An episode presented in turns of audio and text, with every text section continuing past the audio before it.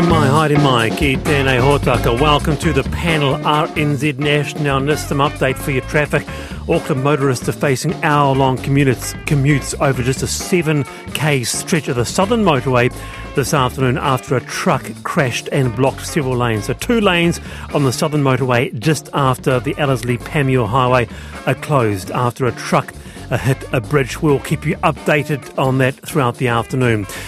Kia tono mai koutou katoa. Coming up, Budget 2023 will fund 300 new classrooms, creating 6,600 new student spaces. An emphasis on warm, modern classrooms are the right issues being addressed. That just after four. A new political poll out. Why aren't people warming to Nationals? Chris Luxon. We discuss. Also, this afternoon, the City of Auckland in a budget hole to the tune of hundreds of millions. Why don't we sell shares uh, in Auckland Airport? The council stake worth around 2.37 billion. That could fill a few holes. Also on the panel, some yoga studios have been criticised for appropriating Hindu practice, that today. And as every Monday, the song whisperer. We've got the lyrics, you guess the song, and here they are. So I took a big chance at the high school dance with a missy who was ready to play. Wasn't me she was fooling because she knew what she was doing, and I know love is here to stay when she told me to. What's the song? Text me 2101. Our manuhiri this afternoon, Cindy Mitchener, Recruitment Executive. Cindy, kia. Hi, Wallace. Thank you for having me. It is an absolute pleasure. Also, David Slack, producer of the daily subscriber newsletter, More Than a Feilding. Welcome, David. Kia ora. Nice to be here. Good to have you here. All right, to this. There has been a bit in the news about New Zealanders going to Australia to make a new life on the back of changes to the citizenship pathway. But I received an email from an Australian who decided to visit New Zealand last week, all because of the panel. Lucas wrote that he had never entertained coming to New Zealand, saying all he knew about New Zealand was from the panel and by listening to the guests. Gosh. That's what I thought. Well, he just had to come on the show with us this afternoon on the panel in New Zealand is Lucas Hainsworth. Kia ora, Lucas. Kia ora, Wallace. Hi, everyone. How's it going? Kia ora, Lucas. Welcome here. Hi, Lucas. Lucas. How are you, Lucas? How does it feel being on the panel this afternoon? Ngā mihi. Uh, yeah, so uh, I guess it's nice because I already know your voice. It's probably interesting for you to hear mine. Um, but before we kick off, I just wanted to say um, I'm calling from Bunurong Land, which is part of the Kulin Nation, part of southeast Melbourne, and I just wanted to pay respects to Aboriginal elders, past, present, and emerging, and to all Indigenous and First Nations people who may be listening today. Oh, Lucas, Thank kia Lovely to have you here. So, you're an Australian from Melbourne. Firstly, what, I, I have to know, what brought you to RNZ? You've got your own stations. Yeah, so I guess like most people in life, like the, the pandemic was a life-defining thing. And when I was in lockdown, I got two kids under the age of 10.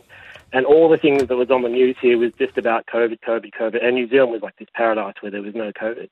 So I moved my radio over to New Zealand to avoid all the COVID spa- uh, speech because you guys were having a normal life.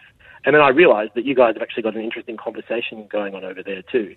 And I like the way that you guys conducted your debates, especially on this show. Uh, and I like the way you drive conversation, Wallace. So I've just been listening for like two years since then. Wow. You've been listening from Australia for two years to the panel, and so then you were motivated to check out Aotearoa for the first time. Why? Yeah. Um, I would just, I, I always, like, you don't get a Kiwi class in school here. And I guess it's Kiwi Kiwiaboo afternoon because we had Derek on previously with Jesse. Um, but it is a unique and interesting place. It's only three hours away from me. I see the planes flying up, up, up above my head all the time. And I thought, well, why not go? And I looked at my my wife and kids wanted to go on a holiday, and we looked at going to Queensland. We looked at going to Bali. It was all too expensive, and Jetstar put up a decent deal, and I thought, well, let's just go to New Zealand. So that's it. And then we went off for our first trip over to New Zealand, and we arrived on Sunday morning at five o'clock in the morning, and it was just like it was like visiting a place that was so familiar but so different too. I loved it. It was great. And Lucas, are you're still here?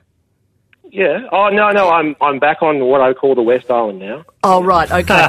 so is there is there any you know there's a broad range of radio uh, across Australia. Is there anything at all like the panel?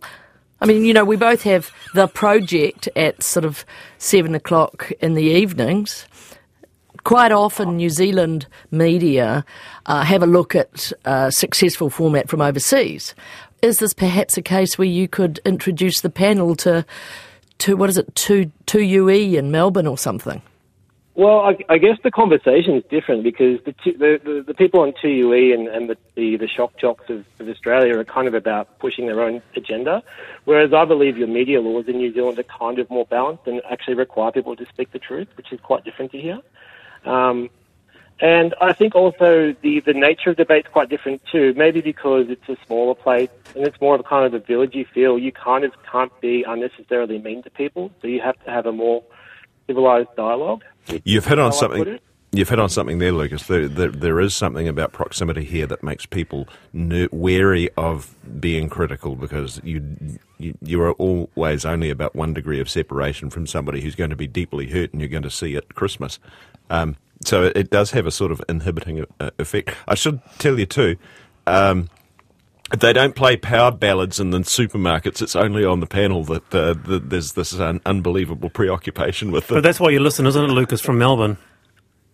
Oh no, I just I like the way you uh, you you get everyone's uh, opinions, put them in a blender, and then you create something new.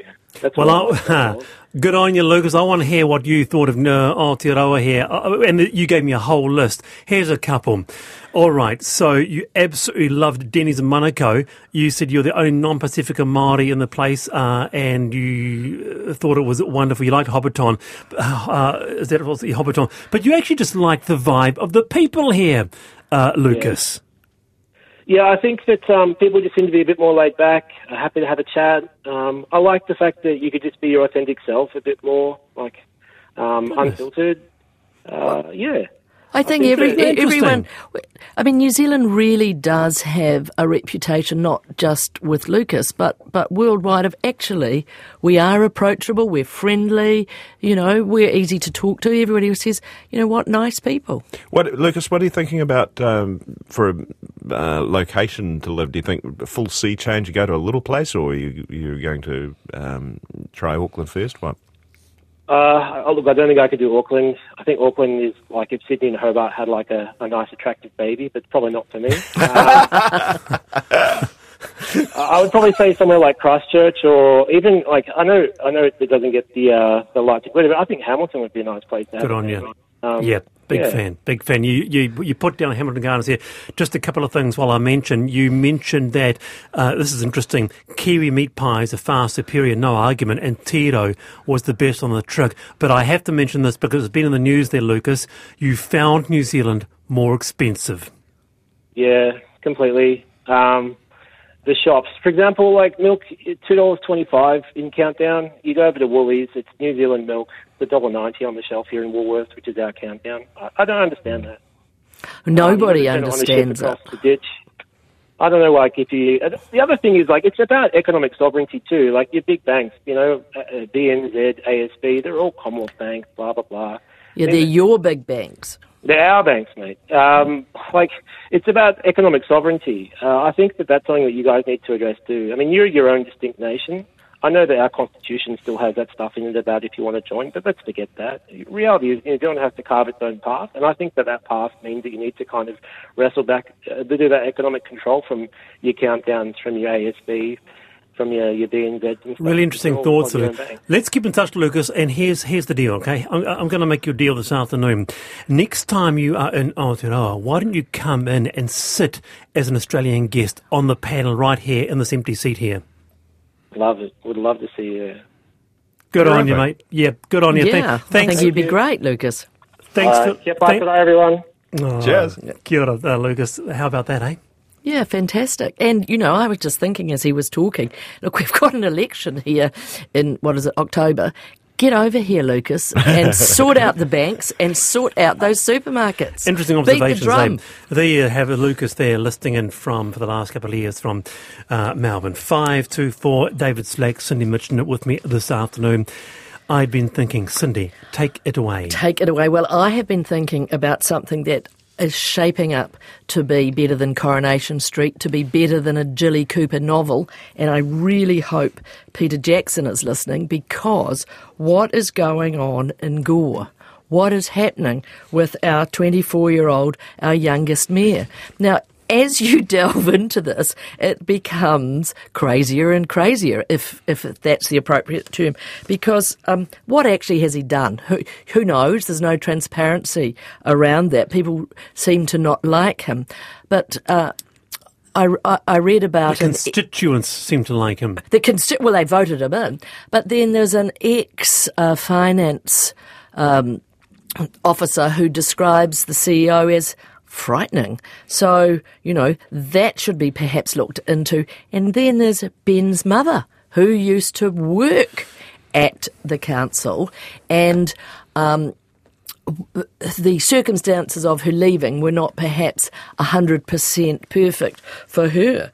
So, I mean, and, and they've said, oh, Ben's behaviour. So, what are you trying to say here? Well, I'm just trying to say what is going on, and this does sound like a fantastic movie. I just can't. See what's going to, on? Uh, well, I'd like to know too. Yeah, there's a lot of um, he said, she said in yeah. this debate, even with that Sunday program last yeah. night. I'd like to know more about the issue. Actually, I still can't yeah. sort of get my. Um, what did they say? There is he said, she said, but what actually is sure. the problem? Okay, very good, Cindy. Thank you. Uh, all right, David Slack. I've been thinking. My interest is in something quite different from that, and that is I just wanted to take advantage of the opportunity created last week by the mayhem of the weather, um, in which various uh, people who ride bikes took the opportunity to take photos of themselves in the uh, the elements and in their gear and in their bikes and e-bikes and cargo bikes and just looking very very content with the arrangement. And it, I wrote about it uh, the other day, and it reminded me that people have this idea that it's it's an ordeal being on a bike in, in the wet, but actually, it is worth pointing out, and uh, this is the thing that I expressed for the first time, and I realise it's why I see it differently. When you go for a swim, you get in your togs, you get wet, your, your togs get wet. When you come out, you get you change the togs yeah. and and you dry yourself off, and you're all fine again. You're perfectly happy to do that. You're at ease with it. Wet clothes when you're riding a bike are, the same scenario. You don't worry about it while you're actually moving because you're warm while you're, while you're pedaling, unless, of course, it's really teeth of a southerly, but generally it's not. And when you get home, you get into nice dry clothes and you make a nice warm cup of coffee, maybe a nice cup of soup, and you, then you sit down and you watch the coverage of people gridlocked for four hours trying to get home in the rain because you cannot do that with cars. Um, now, that's particular to that event last week, but in general, this objection that people will sometimes have to bike riding a bike because of weather, it is not a thing to worry about. Embrace it. Embrace it. And Cycle forward and love it. Perhaps wear a Get raincoat. Wet. Call me old fashioned. You don't. If you wear a raincoat and, and and the leggings and all of that. I mean, out when I go out on my twelve acres, I quite often put on leggings and a big raincoat. I don't get wet. So don't yeah. use the excuse. Do what they do in Denmark and get stuck a, in. Become an they all. cycle in the snow in they, Copenhagen. All right, Monday afternoon, David Slack, Cindy Mitchell, do stay with us. There is a lot to come on this afternoon's panel. RNZ National.